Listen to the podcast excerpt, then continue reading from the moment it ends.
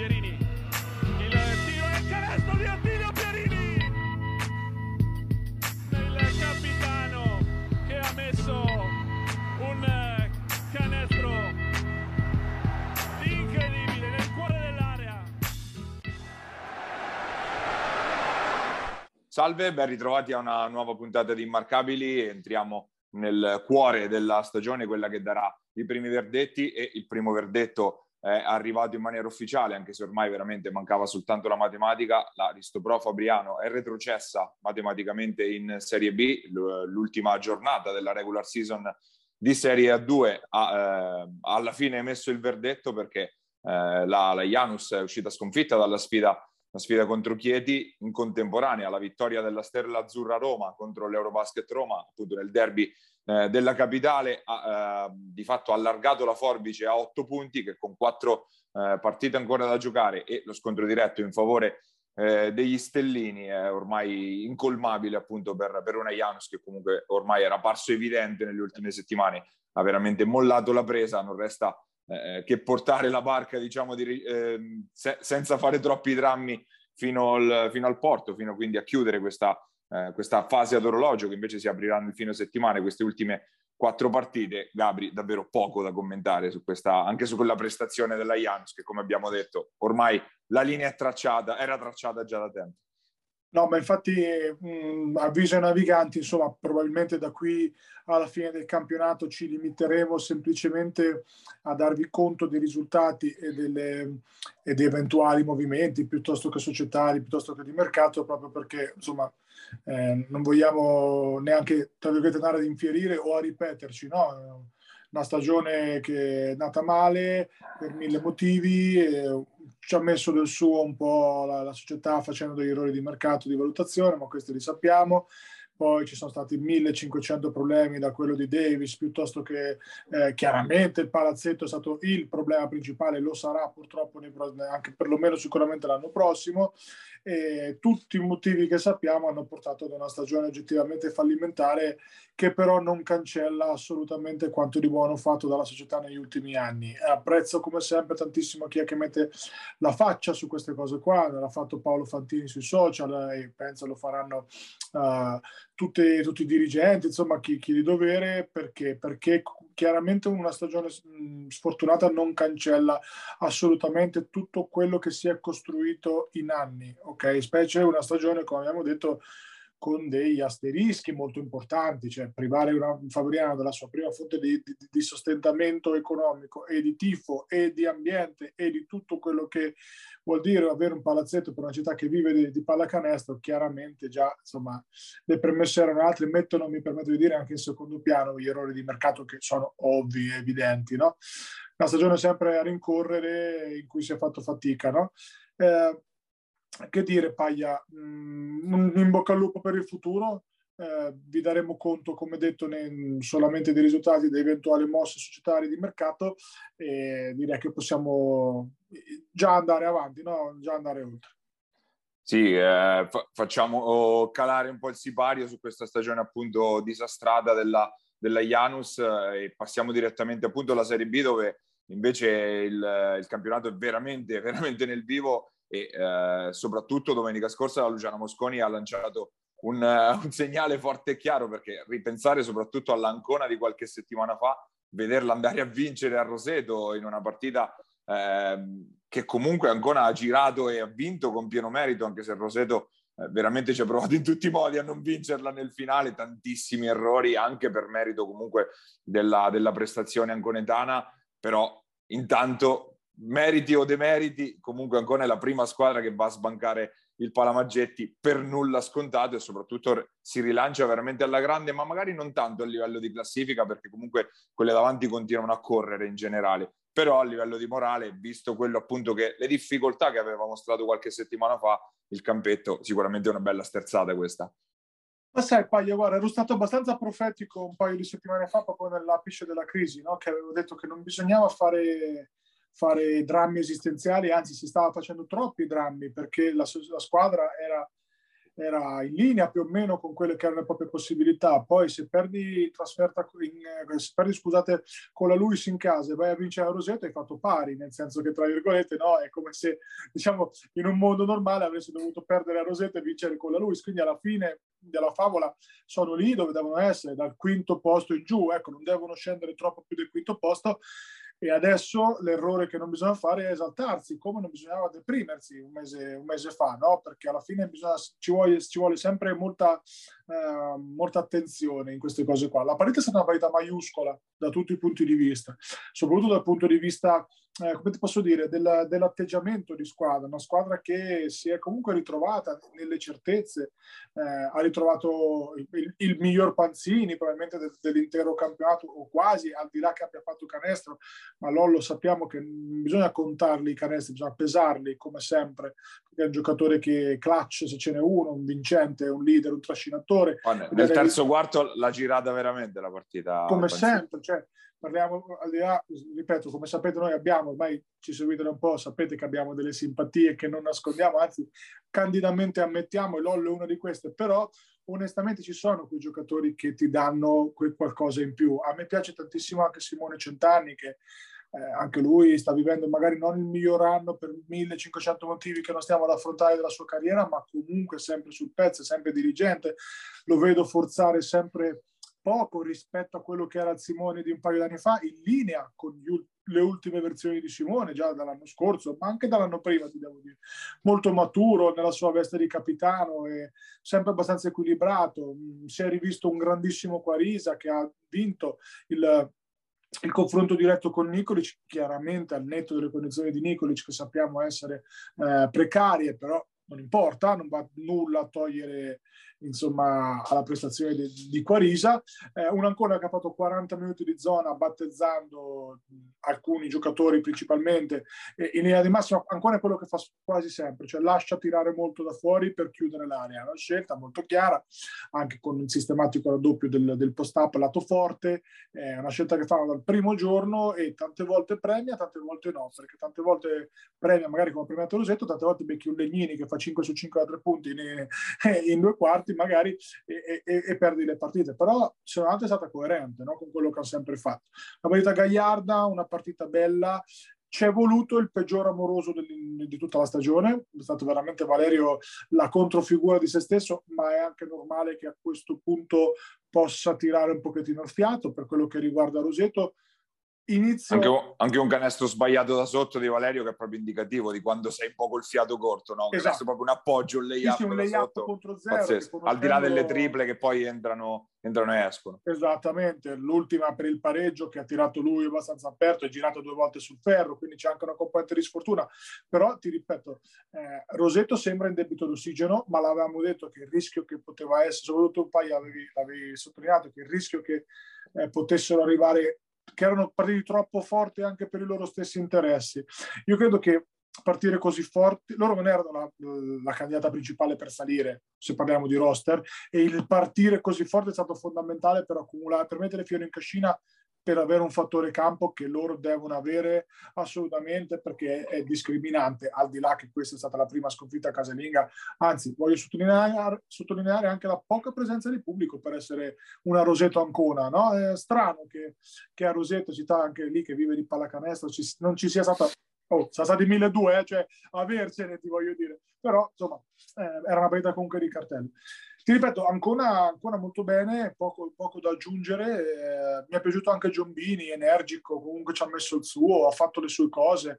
Ti devo dire che, ripeto, non, non, non c'era da calcare troppo la mano prima, non c'è troppo da esaltare adesso, perché ogni partita... Mh, ogni domenica, ogni venerdì, come, come quello di questa settimana, sarà da qui in avanti una tonnara. I risultati degli altri campi ce lo testimoniano, e quindi stracomplimenti ad Ancona per una vittoria importante, uno squillo assolutamente molto importante, però testa sulle spalle perché eh, il campionato è ancora lungo. Tra l'altro Ancona Paglia che ha fatto un'aggiunta abbastanza...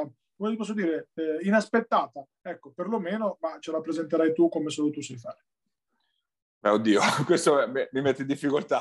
Comunque, Ancona sì, che infatti all'indomani della vittoria con Roseto ha annunciato l'ingaggio di Nikodem Cioska, credo sia questa la pronuncia eh, corretta, un ragazzo che eh, transitato dalle giovanili della Stella Azzurra a Roma, eh, aveva iniziato eh, questa stagione con Cecina, ma veramente giocando solo scampoli di partita, eh, giocatore under, quindi che va ad allungare un po' le rotazioni eh, in fondo alla panchina, visti anche gli acciacchi che comunque hanno un po' toccato soprattutto appunto il, il, il pacchetto degli under. Non so se troverà effettivamente poi spazio soprattutto in ottica playoff, quando immagino Cohen tenderà ad asciugarle molto le rotazioni, credo che lo vedremo poco, ma magari in queste ultime giornate, anche per far tirare il fiato a qualcuno, potrebbe dare una mano.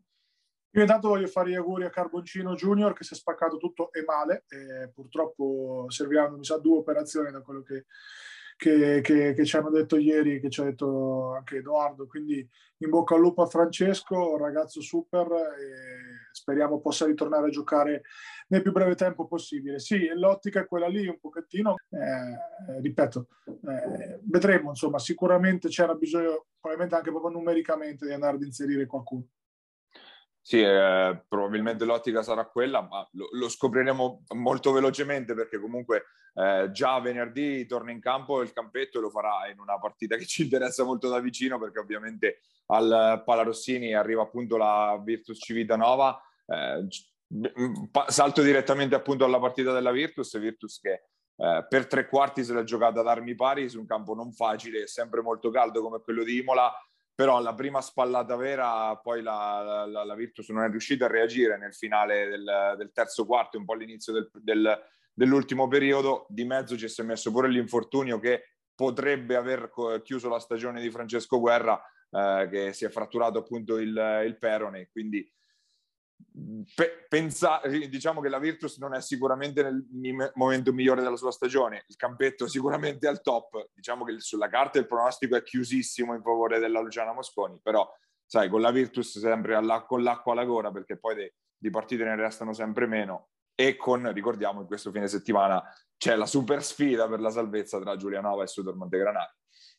Tantissima carne al fuoco, eh, vabbè, pronostico non, non è un pronostico, nel senso che ad oggi Ancona se non vince di venti c'è qualcosa che non va, per come si presentano le due, le due squadre, insomma, no? Sia nel momento di, di fiducia che nel momento proprio anche fisico. Anche qua Francesco si è infortunato cadendo, atterrando sul piede di Emanuele, di, di Manu Musci, quindi una roba di tutto sfor, fortuita che però è... crea un bel problema. E se a questo ci aggiungiamo che Ballasciani non c'era per la febbre dell'ultimo momento e Costa si è scavigliato, ha comunque giocato lo stesso, però chiaramente non era nel suo ritmo, è mezzo miracolo Paglia che si è riusciti a rimanere attaccati, attaccati per, per gran parte della partita, conducendo anche ogni tanto, insomma, ti voglio dire. Chiamiamolo Riccio, il mezzo miracolo, che ha fatto una partita ah, di quelle in super. Cui ogni tanto prende fuoco e... a ventiquattro punti, già due o tre nel girone di ritorno ne ha tirate fuori di questo tipo. Adesso eh, serve Giampa... tirarla fuori, Giampaolo ci serve che tiri fuori la prestazione così quando conterà, eh, e, e, e, ma, e conta sempre, nel senso che è ovvio che tutte le domeniche conta, però magari con Cesena, con Faenza in casa a questo punto siamo appesi a Giampaolo, così come siamo appesi a Manu Musci, che sto ritrovando finalmente in, in una forma migliore, un totem per noi imprescindibile, alla difesa di Matteo, di, di, di Wally quando rientrerà. Ovviamente siamo questi, il mercato purtroppo, poi introdurremo il discorso Paglia, eh, non, non ha aiutato, perché Grilli si è accasato alla San Giorgese, che era l'uomo di mercato del, del momento, insomma. Ha lasciato un po' tutti a bocca asciutta, Civitanova, Montegranaro e altre anche, tutti a bocca sì, asciutta. Sì, c'era la fila per, per un giocatore chiaramente fuori categoria, cioè no, fuori categoria no, però comunque di, di, di livello medio-alto. Per, per questa fascia bassa, esatto, della classifica sicuramente fuori categoria. Fuori categoria, esatto. E quindi ti dico, Paglia, la partita con Imola secondo me è stata buona, molto buona, difensivamente buona, in attacco buone soluzioni. Ti devo dire che Imola eh, ha avuto anche, ha do, cioè, ci ha dovuto dare per, per vincerla questa partita qua, e poi eh, bene tu, prima spallata, anche complice le rotazioni stra stra stra stra stra stra stra ridotte di, di, di coach Schiavi, chiaramente, e poi alla fine i valori sono, sono venuti fuori. L'ennesima buona prestazione di cui non ci facciamo niente se non uh, tenere alto il morale.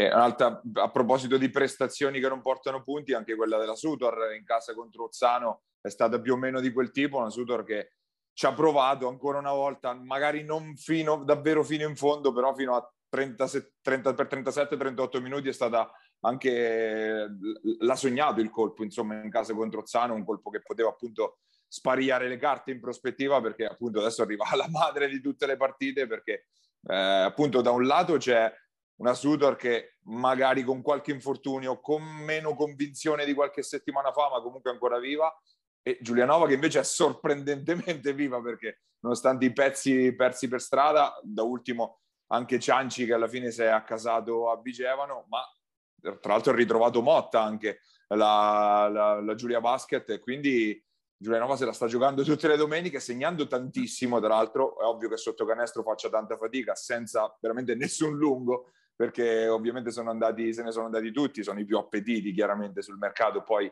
perché ce ne sono meno proprio numericamente, e però ottanta punti ogni domenica segna una squadra che comunque ci dà dentro in ogni caso. Ma allora, guarda, un mese e mezzo fa avremmo detto, vabbè dai, a Sutor eh, passeggia, figurati. Invece Giulianova è stra, stra, stra viva, come dici tu, gioca un, un run and gun di, di D'Antoniana. Sì, ha fatto di... Fatto di necessità virtù, perché se certo. Gioca Buscaroli da cinque, cioè, non è che possiamo fare altro. Certo, con Pierucci che sta facendo vedere a tutti, perché è un giocatore che la Serie B può provare a farla anche da grande, tra virgolette, come dico io. Eh, per la Sutor non sarà facile. È ovvio che è la madre di tutte le partite, l'hai presentata tu, perché se vince, e verosimilmente, insomma, a meno di miracoli Civitanova, di Civitanova Ancona cambia radicalmente la classifica, perché Civitanova a quel punto sarebbe ultima per la classifica avulsa, e, e, e sapete benissimo che cosa vuol dire essere ultimi. Se dovesse vincere Giulianova, per la Sutor adesso poi diventerebbe molto complicato andarne a prendere una dalle restanti tre, perché poi eh, il calendario non è dei migliori, quindi è ovvio che sarà uh, la finale di Eurolega, che intanto citiamo. Eh, stavolta per davvero però, eh, esatto. Stavolta per davvero. La Sutor ci arriva dopo una partita in cui eh, ha sofferto... Un attimo, ti fermo un attimo, Gabri, per, giusto per, perché l'hai nominato, il calendario della Sutor. Dopo Giulianova, cioè la trasferta a Senigallia, partita in casa contro la Chienergia Rieti, ultima in, a casa de, al Palamaggetti contro Roseto, Roseto. Quindi, ecco, percorso abbastanza complicato. Percorso, percorso quasi proibitivo, mi verrebbe da dire. Comunque... anche perché la Chienergia ha perso in casa, quindi non è che arriverà Senigallia, in fre- in fre- sì. Senigallia dipenderà molto da domenica quello che succede Senigallia, con Faenza. E poi ci arriviamo, Parentesi. Perché ci sono una ecco. serie di incroci eh, sì. su parte medio-bassa dei playoff, uh, salvezza, un sacco di roba. Dicevo, Sutor Montegranaro che ha sofferto da morire Klusnik, eh, Bonfiglio ha fatto una, la solida gran partita da ex, insomma, ma ormai non ci meraviglia più. Eh, dall'altra parte si è rivisto il Masciarelli dominante di un mesetto fa, più o meno, ecco, eh, e continua a fare una solida stagione questo Gallipò, che comunque vuoi non vuoi l'anno prossimo avrà sicuramente mercato. Sembra, guarda, sembra la fotocopia di Bonfiglio, no? tra, tra virgolette, cioè, nel senso, non dal punto di vista tecnico, ma come parabola. Eh, va a Montegranaro, fa una super stagione, e l'anno dopo magari fino a per una squadra da playoff. Eh, ti voglio dire, no? Quel tipo di giocatore lì... Eh, ovviamente con caratteristiche diverse e un po' meno talento di Bonfiglio, però eh, sta, facendo, sta facendo molto bene oggettivamente. Eh, su Ozzano, la partita l'hai detta tu, Sutor ha contatto per gran parte, quasi tutta, anche se l'impressione che si è avuto era che comunque Ozzano avesse sempre quel margine di sicurezza, tra virgolette, perlomeno emotivo sulla partita, poi zampata finale eh, eh, eh, e alla fine Ozzano ha vinto, mi verrebbe da dire, con merito. Eh, Onore comunque alla Sutor, che anche qua dimostra l'ennesima buona prestazione, di cui magari non buona, hai detto bene tu, come un mese fa in cui realmente se le giocavano anche con le corazzate all'ultimo tiro, però comunque un'altra buona prestazione che non porta punti, e adesso domenica, eh, sabato, quando cavolo gioco, non mi ricordo, eh, domenica sì, passa, tra, però... tra anticipi di vario tipo, ne... esatto. Penso ness... forse solo una partita si gioca di domenica, poi alla fine ne ho visti una marea di anticipi, quindi no, no, non ci sbilanciamo. Andate sul sito di Lega Pallacanestro, esatto, a guardare. È partita fondamentale che abbiamo già presentato, quindi direi di andare, di andare oltre, insomma.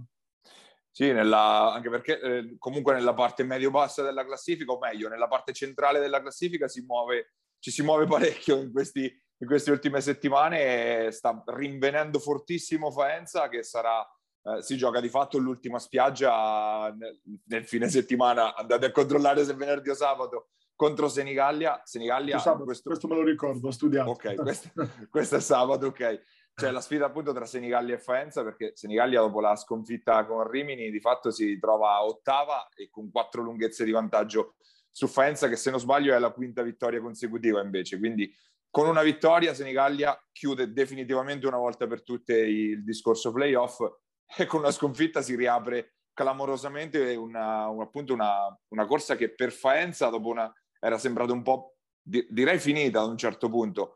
Poi appunto questa accelerata, ma perché Faenza comunque lo dicevamo dall'inizio dell'anno, è una squadra che ha valori per essere un outsider subito a spalla de- alle spalle delle big. È andato tutto male fino a un mese fa, magari adesso ha trovato la quadratura con gli innesti che non sono stati proprio di, di secondo piano. Beh, insomma, sono andato per tonnellaggio, ecco.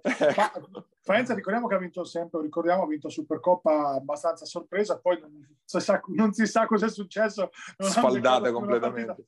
Però ad ogni modo c'è, cioè, talento, esperienza, atletismo, una squadra da quinto posto, una squadra che vale Ancona, per intenderci, che vale più o meno eh, qualcosa lì, forse... Nel nostro ranking, sono andato a ricontrollare, l'avevamo data sesta, quindi eh, quello, sì, quindi quello. Siamo lì, eh, poi si sa, le stagioni girano per mille motivi e adesso Faenza... Allora io credo che Senigallia abbia, ancora, qualora dovesse perdere, comunque... ha la possibilità di centrare i playoff, eh, perché comunque è una partita in casa che a quel punto insomma è sempre complicato vincere a Senigallia. Diciamo che ce l'ha una prova d'appello, perlomeno se non due. Faenza chiaramente no, non deve sbagliare più, deve vincere tutte per provarci. E una partita chiave, fondamentale, cruciale, sarà determinante per entrambe e sarà determinante per Senigallia ritrovare Giacomini, che rientra dal Covid, un Covid che comunque un po' l'ha debilitato, si è visto, insomma era al trenta per cento scarso, della, della, della, ha fatto tre airball su, su tiro a tre punti in cui proprio si vedevano che le gambe non andavano. Eh, in compenso ha trovato un Calbini in formato insomma importante, eh, giocatore che a me personalmente sarebbe piaciuto dall'inizio, eh, ci ho visto dei margini. Chiaramente il tiro da fuori ancora è il tallone d'Achille del ragazzo, ma è un ragazzo che eh, comunque sta bene in campo, che difende, che ha il palleggio arresto e tiro, che fa le scelte giuste, scuola pesarese, insomma, eh, anche qua per, per, per, per fare un piccolo spoiler de, del nostro ospite del giorno che viene da lì, ne parleremo poi dopo. Eh, ha trovato insomma un protagonista importante in Calbini, la conferma finalmente di Bedina, ormai alla terza partita solida, come piace a noi, bello spigoloso, bello ruspante tra virgolette nel miglior senso del termine. Continua a mancare un po', perlomeno offensivamente, Varaschin, c'è bisogno che lui eh, salga un pochettino di livello in questo momento qua, mm, ci può stare anche per lui un piccolo calo di forma fisica, ha fatto una stagione strepitosa fino adesso. Anche qua Paglia, eh, io ho le lacrime agli occhi per Eugenio Rivali, perché non, non so se siete, se avete visto la partita, andatevela a guardare. Genio, si è trasformato in tiratore a tre punti, oltre al solito playmaker, eh, oltre a tutte le cose belle che fa. Ha fatto una prestazione, boh, vabbè, ingiudicabile per, per bellezza cestistica.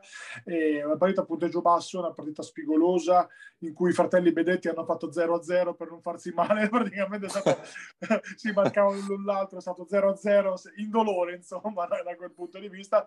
E la differenza secondo me l'ha fatta proprio la prestazione offensiva di Eugenio, che no, non ce li metti, no, uh, in, in, o meglio Eugenio può farli quando vuole quei punti lì, lo sappiamo bellissimo, benissimo, però ecco, no, non sempre gli piace farli. Quest'auto serviva e come sempre gli accade, quando serve eh, Eugenio risponde sempre presente, se no non saresti quel giocatore lì. Rimini che si è dovuto andare a sudare a prendere una vittoria sporca, brutta e cattiva quanto importante, complice appunto la sconfitta di Roseto, prima da sola in questo momento. Sì, eh, Rimini che comunque ha perso anche per qualche settimana Masciadri, quindi comunque sta sopperendo anche, anche a quello, e per ora almeno senza andare sul mercato. Era stato, era stato accostato il nome di Cianci, anche quello di Anumba, ma penso che Cesena secondo me non, non lo può lasciare. Perché se Fabiani è questo, è quello che ho visto domenica, Fabiani ha fatto una grandissima partita. Grandissima partita. Quello che si chiede è andare a rimbalzo, fare buoni blocchi, insomma sbagliare poco, mettere pressione a rimbalzo offensivo e difensivo. Ti devo dire, Paglia, questo ragazzo insomma onestamente, per, se l'assenza non è troppo lunga chiaramente, può tranquillamente tamponare. Sì, però come dicevamo appunto c'era stata la, la, la voce, anzi l'interessamento di Cianci, che appunto come dicevamo è andato poi a Vigevano. Il nome di Anumba, di Anumba è circolato, anche se Cesena, vista la situazione comunque ancora da definire, lì in mezzo non credo si andrà a privare di quello che se non è il giocatore più, più forte, di, comunque siamo, siamo lì. No, no, è eh, il giocatore più forte. Ecco, ecco. E quindi per adesso comunque ferma Rimini da quel punto di vista. Eh, chiudiamo la nostra panoramica sulle marchigiane con, una che, con l'altra squadra che sta provando a rinvenire forte, anche un po' a sorpresa, perché Jesi ha infilato due vittorie fuori casa per niente scontata, perché quella di Cesena magari della scorsa settimana ci poteva anche stare tutto sommato, ma andare a vincere a Rieti sul campo della Chienergia, soprattutto per come, anche per come si era messa poi la partita, solita partita eh, totalmente schizofrenica di questa Aurora, ma ormai non ci meraviglia più. Però eh, mi ha sorpreso innanzitutto ritrovare Rizzitiello, che ha giocato cinque minuti, in quei cinque minuti ha messo le due zampate che hanno girato l'inerzia. Magrini ha chiuso, eh, ha chiuso un po', il, cioè ha finito il lancio diciamo nel, nell'inizio del quarto quarto, poi la solita General Contractor che nell'ultimo minuto stava quasi per, eh, per gettare via tutto alle ortiche, però alla fine quello che è venuto fuori è un'altra vittoria e... Diciamo ancora, ancora presto per dire che sia riaperto veramente il discorso per evitare i play-out, però si è rimessa in carreggiata, insomma, l'Aurora. Lotta, lotta per evitarli i play-out, eh, però quelle davanti corrono, perché quelle davanti corrono, forse la più candidata in questo momento è Teramo, che è lì lì per farli, play-out sarebbe una roba... Solo che non basta, ne deve mettere dietro due Jesi di esatto, queste. Esatto, esattamente, quindi complicato. Ma eh, Jesi, mh, eh, dicevamo, insomma, eh, in questo momento rispetto a quella di qualche settimana fa ha coinvolto di più Gloria, offensivamente parlando, e quindi ti dà anche qualcosa di più in difesa. Diciamo che resta sempre monotematica, nel senso che run and gun e non puoi far diversamente con una squadra così. Ferraro, il solito equilibri- equilibratore, però diciamo che ogni tanto il run and gun si pela per dar palla sotto a Gloria, coinvolgere magari anche da pick and roll, e, e quindi questo rispetto a un mese fa dove veramente non toccava palla, anche perché era reduce insomma da un'assenza, eh, non c'era.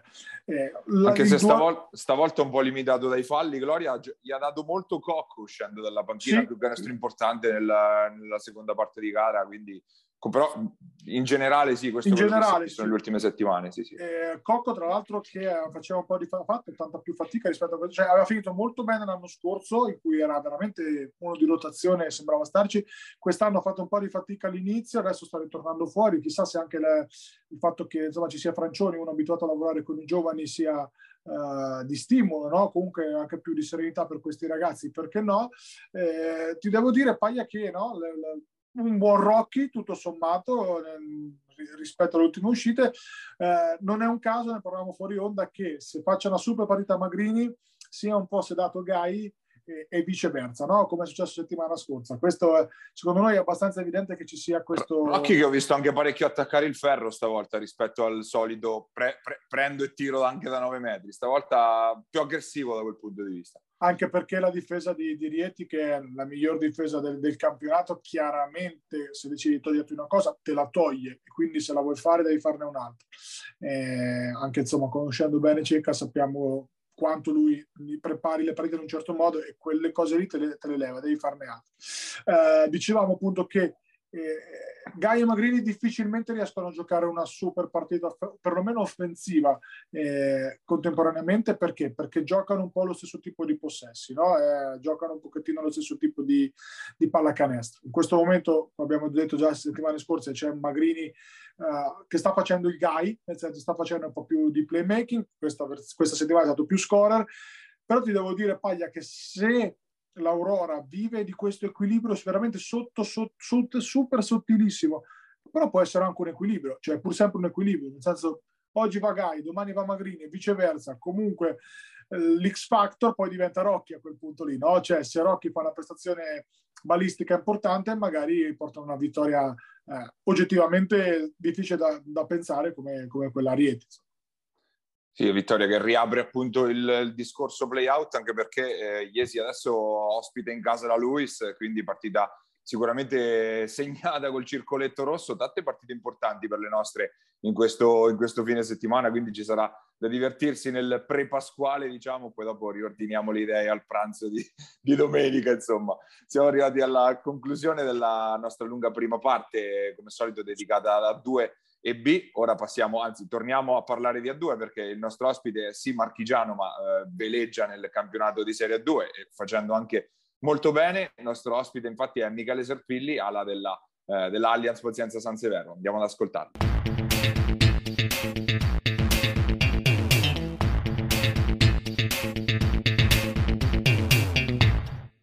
Nostro ospite questa settimana abbiamo l'ala della, dell'Allianz Pazienza San Severo, Michele Serpilli. Grazie di aver accettato il nostro invito innanzitutto.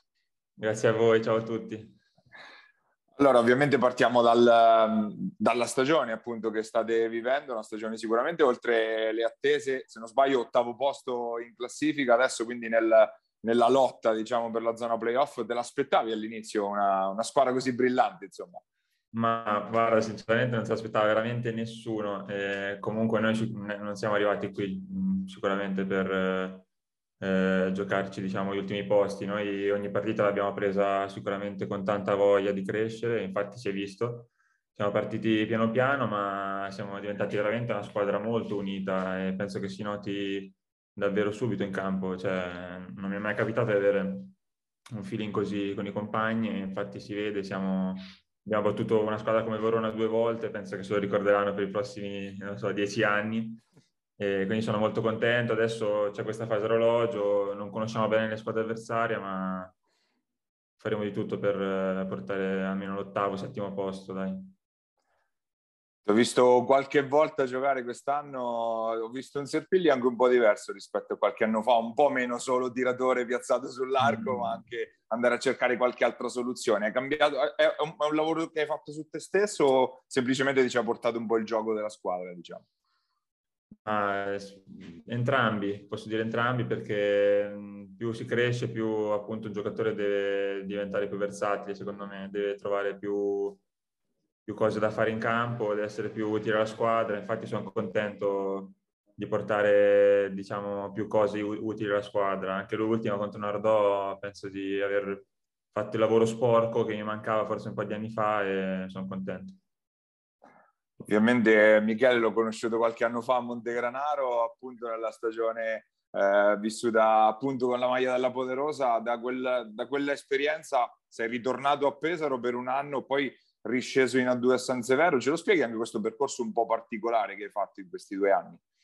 Eh sì, è stato un po' particolare, sono d'accordo. E sono arrivato a Pesaro che Repigia non sapeva bene chi fossi, non, non, non, diciamo, non è che è andato a vedere gli Elites in A due, quindi sono arrivato lì e mi sono voluto giocare le mie carte. Lui, devo dire che all'inizio era un po' titubante, ma durante il campionato molte volte mi ha detto stai pronto, che ti alleni bene, mi, mi stai piacendo, comunque stai diventando anche tu parte importante della squadra, che anche l'anno scorso devo dire sono stati una squadra veramente molto importante e anche lì arrivare in finale di Coppa Italia è una cosa che non succede spesso e quindi sono stato veramente molto contento. È stata un'esperienza che, tolto il minutaggio che eh, sì è stato veramente poco, devo dire che è stata un'esperienza unica, i, i compagni anche lì ottimi e quindi sono contento. Adesso sono arrivato a San Severo per giocarmi le mie carte appunto, quindi ho accettato subito la proposta che mi ha fatto Coach Becchi e la società e sono contento che è andata veramente a buon fine finora e spero che arriverà fino in fondo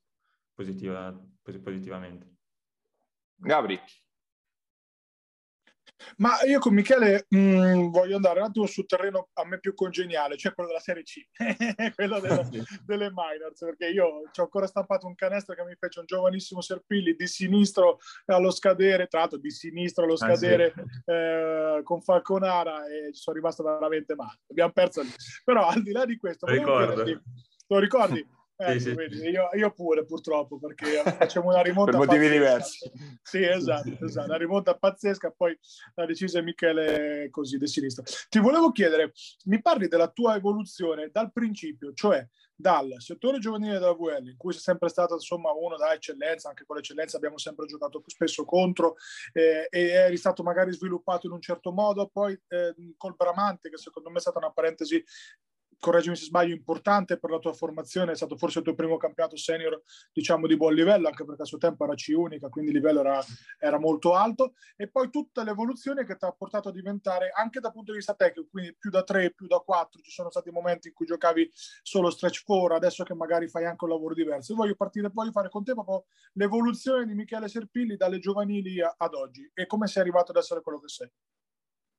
Allora, eh, a Pesa ho avuto, devo dire, molti step eh, della, della crescita, proprio ogni anno, diciamo che avevo mh, percorsi diversi da fare. Mi ricordo addirittura con Riccardo Paolini come allenatore, in under diciannove, io ero tre quattro anni sotto età, mi voleva far giocare da playmaker, comunque playmaker alto, lui ci mi è piaciuto, e, mh, mi piacevano anche quintetti molto alti, ho giocato molto partita da, da playmaker, quindi anche lì ho avuto quell'opportunità. Poi più andava, più andiamo avanti con gli anni, più Giovanni Illuminati, che è sempre stato il mio allenatore praticamente, mi, mi faceva giocare da tre, quindi sempre dalla piccola, anche lì ero più alto degli altri, de, dei lunghi magari, però facevo l'esterno, quindi ho avuto, ho, ho avuto l'opportunità di iniziare subito a conoscere il territorio, diciamo, più da esterno.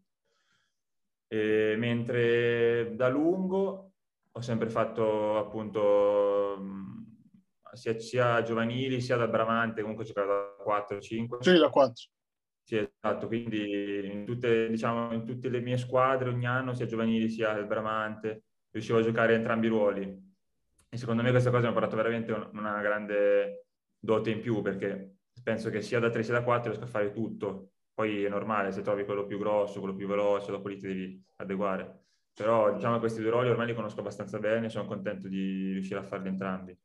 Il Bramante è una, è una parentesi che anch'io ricordo con molto affetto, perché sono stati due anni, anche se il primo ho giocato tre partite, però quell'anno in cui ho giocato tutte le partite veramente mi sentivo, mi sentivo di fare una cosa molto positiva. E, diciamo che ogni partita, anche con la Serie C, mi sembrava di giocare contro dei campioni, perché, come hai detto tu, era secondo me un livello molto alto. Anche squadra sì, sì. Come, come Giroli, che io... io Ci, ci scherzavo in allenamento perché era un po' così, era anche abbastanza simpatico così, però era un signor giocatore che ha fatto una carriera incredibile. Quindi, devo dire che ogni passaggio della mia carriera mi ha portato a essere comunque quello che sono oggi, e sono veramente contento di tutti i passaggi che ho fatto. Quali sono stati i riferimenti che hai avuto? Ne hai avuti tantissimi. Parlo di, eh. Eh, di giocatori, di allenatori, vabbè, di Giovanni, a cui tra l'altro facciamo anche i complimenti, in bocca al lupo per l'impegno, esatto, da assistente in nazionale nel diciotto, è un amico, lo saluto più che volentieri. Eh, quali sono stati i tuoi riferimenti dal punto di vista sia dello spogliatoio, i, magari non so, i modelli da seguire, e, e chi è che è stato importante nel tuo sviluppo?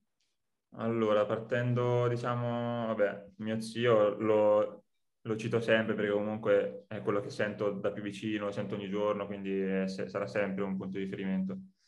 E diciamo che partendo, diciamo, Beh, da più inter fa... Ti interrompo, interrompo per eh. chi ha vissuto su Marte, lo, lo zio è Achille Polonara, quindi giusto per ricordarlo, eh, per chi non lo sapesse. E niente, dicevo che praticamente partendo da, diciamo, dalla V L in Serie A, ho avuto il modo di conoscere lo Steam Day, il primo anno che è venuto, che mi ricordo che a fine, a fine di ogni allenamento mi prendeva e mi faceva fare, non so, qualche esercizio di ball handling americano, sai, quelle cose un po' che in Italia secondo me ancora non sono molto, diciamo, allenate. Mm. Esatto. E poi ho avuto Simas Yasaitis, che è stato un altro, secondo me, esempio, che ho voluto subito guardare, osservare ogni cosa che faceva lui in campo. E gli allenatori tutti... Eh, Bucchi, comunque grandi allenatori che ho avuto, l'anno scorso Repe già tantissimo, sono persone che mi hanno fatto crescere. Delfino ancora mi ci sento con Carlos, e penso che sia, cioè, a, a quaranta anni comunque bisogna dirlo, perché eh, l'età conta. Io ho venti anni di meno, ma è come se avessi la mia età, ho un grandissimo rapporto, ogni volta che torno a Pesaro ci faccio una cena, quindi sono veramente contento. Diciamo che ho avuto l'opportunità di giocare con grandi campioni, devo dire. Ti senti più tre o più quattro? Eh, è una domanda questa. Ma potrei dire quattro, dai, anche se Oh, i confini, eh, poi ormai eh, sono confini proprio, i ruoli non esistono più, eh, quindi esatto, è una domanda anche un po' fine a se stessa. Però... mi ha messo quasi in difficoltà, devo dirlo, però guarda. quindi, più, quindi diciamo un po' più pop e un po' meno palla in mano, via, per, per, sì, per, esatto, per semplificare. Esatto. Okay. Esatto. Paglia. Eh, l'avevamo accennato prima, anzi l'ha accennato Gabri, la, la, la parentesi bramante appunto della tua carriera, ma io ripropongo una domanda che eh, con gli ospiti pesaresi faccio, faccio spesso. Appunto il, il, a Pesaro è mancata, manca da tanti anni una, una Serie B che sia un po' lo, lo sbocco per tutti quei giocatori, i tantissimi giocatori che produce il settore giovanile della V L, che poi sono costretti a bene o male ad emigrare in ogni caso. Bramante quest'anno è in pole position, diciamo, per provarci a diventare quella realtà. Un po' il ricordo di quell'esperienza ne hai parlato con Gabri, però ti chiedo se pensi sia importante appunto avere una, una realtà appunto di Serie B per una città come Pesaro che possa fare anche un po' da traino e magari anche a un Serpilli interessargli in ottica futura, ecco. Beh, allora, è sicuramente importantissimo e questo è un dato di fatto. Eh, io so che ci aveva provato la U L con Senigallia un po' a fare una cosa, diciamo, simile, ma diciamo che o non è riuscita, comunque non sono, diciamo, messi d'accordo bene. Sapevo che quando era in casa come Morgillo faceva avanti e dietro, andava a Senigallia, quindi l'ha fatta una specie di società satellite. Però sono d'accordo che il Bramante, secondo me, adesso è la candidata numero uno. Io spero e tifo il Bramante ogni anno che salga in Serie B, perché secondo me, vabbè, quest'anno è una squadra fortissima, eh, ma perché infatti, come hai detto tu, tutta la gente di Pesaro che appunto eh, comunque arriva a una certa età e decide di tornare a casa, magari iniziare un altro lavoro e vuole continuare a giocare a basket, è giusto che torni nella sua città come Pesaro e, e giochi a Bramante, quindi, e ha tutte le possibilità di fare la Serie B, secondo me, sempre con gli stessi giocatori più o meno, senza prendere troppi ragazzi da fuori, quindi valorizzare i ragazzi del territorio, che, che secondo me è una cosa che manca anche alla U L in Serie A. Dopo, tanto è così, purtroppo anche in Italia si dice spesso che i giovani non vengono tanto valorizzati, quindi sono d'accordo e spero che il Bramante sia la candidata numero uno. Abbiamo parlato dei tuoi modelli, ma ovviamente in una famiglia di basket come la tua, con due zii, perché ovviamente Achille lo conoscono tutti, ma anche Valerio comunque ha avuto e sta continuando ad avere una carriera importante nelle nostre serie minori, al di là del rapporto umano che di cui, vabbè, non, non, non serve neanche starlo ad approfondire, però a livello cestistico, come ti relazioni con loro? Vi lavorate insieme d'estate, magari fate qualcosa da quel punto di vista?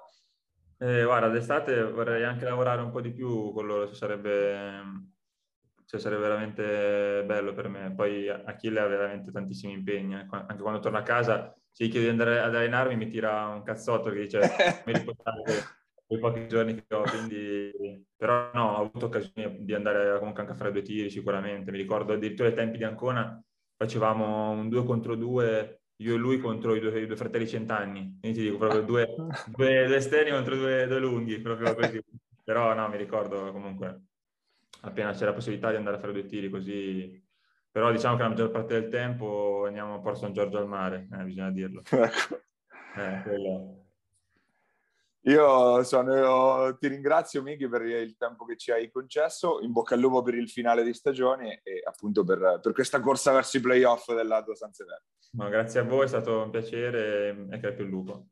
Ciao Michele. Ciao Michi, grazie. Ciao, ciao a tutti. Ciao, ciao, ciao, ciao. Ciao.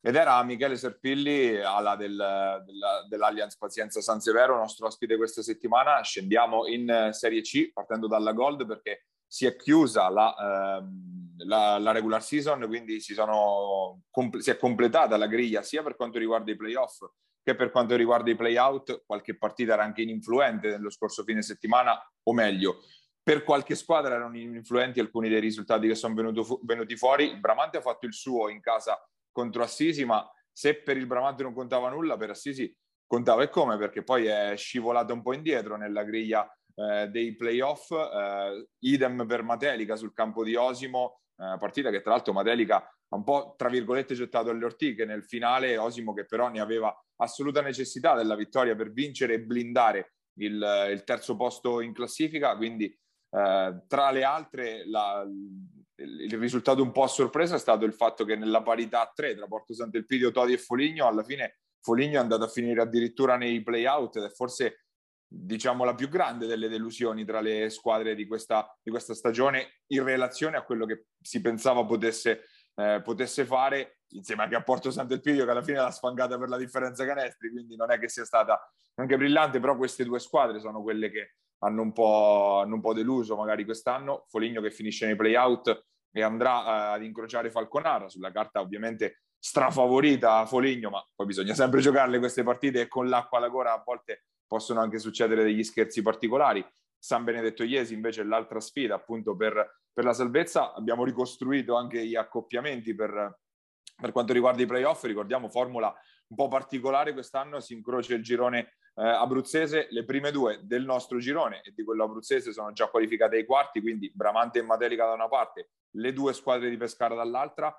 Per quanto riguarda le, gli altri, eh, i, i, quelle quattro partite del primo turno, che inizierà però non questo fine settimana, ma in, nel prossimo, quello del ventitré e ventiquattro aprile, eh, si, ci sarà Osimo Vasto con la vincente che andrà eh, ad incrociare il Pescara Basket, Magic Basket Chieti, Basket Chieti e Virtus Assisi, che invece si sfideranno per ottenere il posto a sfidare il Bramante Pesaro, Val di Ceppo eh, sfida l'Unibasket Lanciano e la vincente andrà contro l'Amatori Pescara, mentre la eh, vincente tra New Fortitudo di Iserni e Pisaurum Pesaro sarà invece la, l'avversaria dell'Allei Matelica.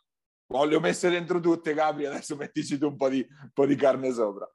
Ma allora, dunque, partiamo da, dal, dal fondo, dai, per comunità, e poi risaliamo. Ov- ovviamente la delusione... Della... Ah, ti fermo un attimo, Gabri. Ricordiamo anche che tra... che in queste serie ci sono anche le semifinali dell'emozionante Coppa Italia di Serie C. Scusa per l'interruzione. Ci mancherebbe. eh, tra tra la, l'emozionante Coppa Italia di C-Gold e la non assegnazione dei campionati regionali dopo giovanili, dopo non aver fatto, aver fatto i back-to-back, che neanche fossimo in N B A, direi che eh, forse c'è qualcosa che non va, ma non è questa la sede di parlarne. Ad ogni modo, eh, partendo dal fondo, sicuramente la delusione principale è, come hai detto tu, Foligno in primis insieme a Porto Sant'Elpidio, perché sono due squadre che per motivi diversi avevano ambizioni perlomeno da playoff e per motivi diversi non hanno reso come, come, come potevano.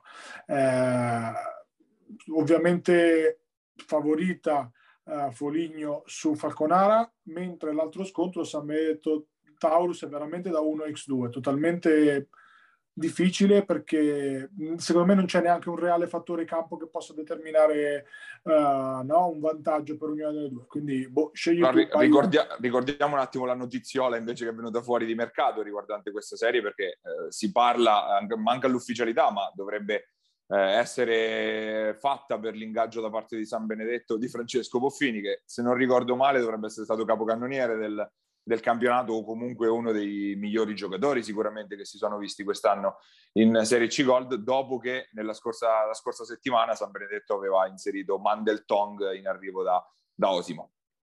Ed ecco perché eh, l'X Factor reale potrebbe essere l'eventuale eh, arrivo di Boffini, ancora tutto da confermare, perché potrebbe insomma non essere l'unico, cioè, l'unica squadra dove potrebbe andare a finire il Boff. Quindi vediamo, ad oggi registriamo di, di mercoledì tredici aprile, eh, non c'è nulla di confermato, quindi uno a due, ovvio che se arriva Boffini chiaramente San Benedetto è sicuramente la favorita.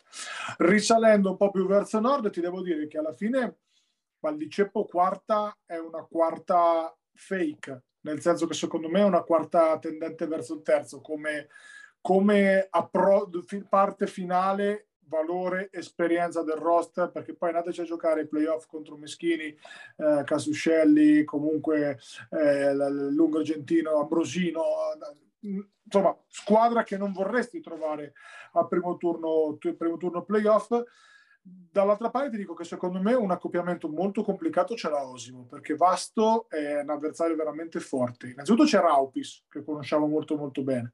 C'è... Anche se Vasto ha appena rilasciato Andrea Murolo, che è un giocatore importantissimo per la C-Gold, giocatore che era nella Napoli che vinse campionato e Coppa di Serie B qualche anno fa, non con un ruolo di primissimo piano, ma in C-Gold signor giocatore questo come, come esterno sicuramente. Non so i motivi, però, ovviamente. Però... comunque è un roster che resta competitivo, che è, è, per essere arrivati terzi hai beccato un avversario, insomma, no, non di quelli, di quelli proprio più, più morbidi. Paradossalmente Lanciano, eh, infarcito insomma di tanti ragazzi un pochettino più giovani, potrebbe essere più, più abbordabile, anche se poi Eh, il campo dice sempre delle cose, delle cose diverse. Pisaulo secondo me avrà un primo turno tutto sommato, tutto sommato agevole. Poi il vero, ovvio che la corazzata di là, l'abbiamo detto dal primo giorno, è la Maturi Pescara, ma voi volete giocare contro una squadra di Manoncini e playoff? Io personalmente no, se posso evitarlo. Cioè comunque la Pescara Basket di Stefano, occhio, perché eh, lo diciamo da giorno uno, a parte che c'ha due totem eh, di assoluta certezza a livello playoff, che sono Grosso e Capitanelli, anzi Capitanelli e Grosso li metto in questo ordine più che altro per, per, per pedigree, e, e a questo sopra di tutti e due c'è chiaramente Vanoncini, che come diciamo sempre non lo vorrei mai trovare ai playoff, perché ti, cioè, te, te le complica veramente le partite, che sia C-Gold, B, A due, insomma. Eh, secondo me Pescara può fare una run importante e secondo me ha fatto un secondo posto clamoroso, come ho detto già la settimana scorsa. Uh, di qua Bramante, diciamo che Bramante Amatori Pescara potrebbe essere una finale, mh, però occhio perché eh, le sorprese potrebbero essere dietro l'angolo, perlomeno nella parte diciamo di tabellone di là, quella dove appunto c'è la, c'è l'Amatori. Eh, è, è più complicato di quello che si possa, si possa pensare.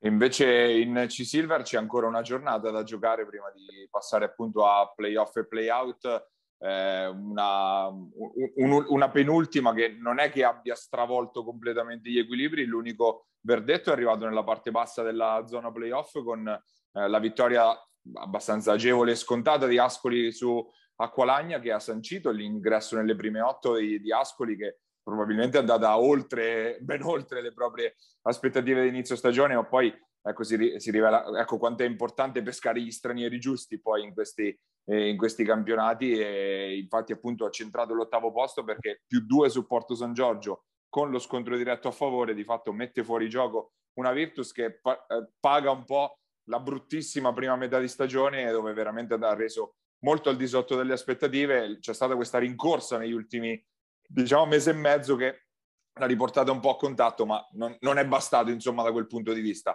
Nella fascia alta più o meno tutti hanno continuato la marcia. Portorecanati, che dai rumors cerca anche un rinforzo sotto canestro per puntellarlo, un po' un, un settore dove è vero c'è Mancini che ha fatto una stagione strepitosa, sta facendo una stagione strepitosa, ma con i continui problemi fisici di Valdoni è chiaro che qualcosina Per, vi- per provare a vincere, ovviamente qualcosina in più farebbe comodo, ovviamente qualcosina in più di altissimo livello, non un giocatore tanto per, insomma, perché un po' ma non può giocare a G-Silver, specie a livello alto, non... l'avevamo un po' spoilerato, no? Paia. Ma guarda, allora, hanno bussato a Porto San Giorgio per Ciccio Amoroso, la risposta sembra essere stata no. Hanno bussato a Sant'Elpidio per Diego Torresi, non è ancora eh, chiaro quale sia stata la risposta. Uh, hanno bussato alla porta di uh, Acqualagna per Francesco Conti, ma la risposta è stata no, non tanto perché Acqualagna non lo volesse dar via, quanto perché Acqualagna aveva finito i movimenti senior in uscita, altrimenti Francesco sarebbe andato. Quindi che, sta, che stiano cercando un lungo eh, è evidente, e soprattutto in ottica accoppiamenti con San Marino o squadre grosse del genere. Uh, il fatto che San Giorgio non faccia playoff secondo me è una delusione, e neanche grossa e neanche piccola. Eh, paga la prima parte assolutamente sì, però paga una serie di gestioni come sempre un pochettino, un pochettino da, da lente di ingrandimento, ecco. eh, Ascoli chiaramente, avendo pescato Clegheris, un giocatore a trenta punti a partita, improvvisamente diventa una, una contender playoff. Eh, quando spostano gli stranieri in queste, in queste categorie ci sono forti, spostano, fine della questione.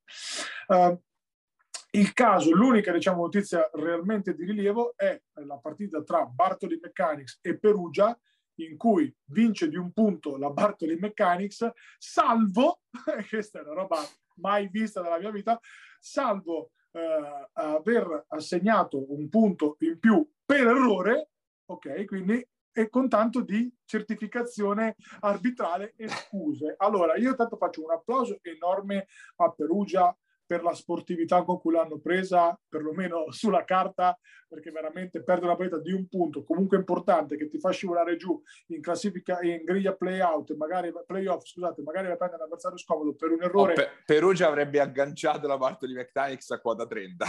Tra l'altro, tra l'altro, scusate, ecco, cioè devi, o sei premio Nobel per la pace o sei un maestro di yoga, perché è una roba da ribaltare le sedie. Detto proprio, no, paia, insomma.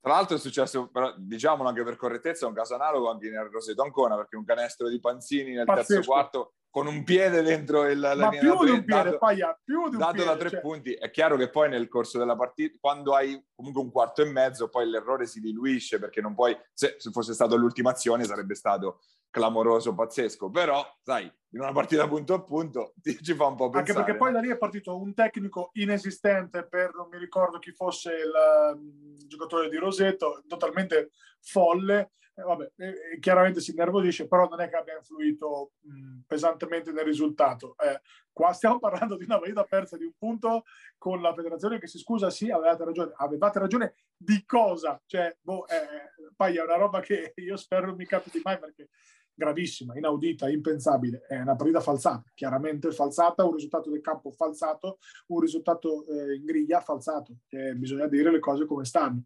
Eh, sarebbe stato opportuno ripetere perlomeno da, non so, da, dal minuto in cui è successa sta cosa, io non lo so, però dire scusate abbiamo sbagliato, mo' affari vostri, mi sembra perlomeno un po' limitativo. Per il resto Paglia, eh, Tolentino dice addio alle residue speranze, un pochettino quasi addio, insomma comunque complicato agganciare una salvezza diretta, pur se Umbertide non corre, Loreto non corre, però insomma... Mh, mentre eh, Acqualagna dimostra ancora una volta che eh, probabilmente stanno già pensando l'anno prossimo. Sì, beh, ormai Acqualagna decisamente ha chiuso di fatto la, la, la sua stagione, ne sta prendendo cinquanta ogni domenica, ma con la squadra ridotta all'osso davvero difficile chiedergli, chiedergli di più. Segnalo anche un'altra partita da trentacinque di Simone De Angelis, che è tornato, eh, a, ma ogni tanto le fa queste partite qua, quindi non, non ci meraviglia neanche troppo. Eh, per il resto appunto resta aperta la corsa per i play-out in fondo, perché Umbertide, Loreto Pesaro e Tolentino sono pari a quota dodici, sarebbero terzultima, quartultima e quintultima. Una di queste, qua, di queste tre resta, si salva direttamente, quindi dipenderà un po' dai risultati dell'ultima giornata. Nella parte alta, come abbiamo detto, tutto già deciso, restano a decidere gli accoppiamenti. Si gioca non in questo fine settimana, ma appunto anche in questo caso fra due. Noi siamo arrivati in coda alla nostra, alla nostra puntata. Se ci state guardando, siamo al, eh, su F M T V, il canale Eh, duecentoundici o il settantacinque, visto che siamo ancora in pieno cambio di frequenza. Eh, la versione video la trovate su YouTube al nostro canale Immarcabili T V, versione podcast al solito su Apple Podcast e su Spotify. Un ringraziamento a Basket Marche, a, Giuse- a Giuseppe Contigiani che ci ospita sulle sue piattaforme, e noi ci vediamo come solito dopo le mangiate di Pasqua qua su Immarcabili. Pierini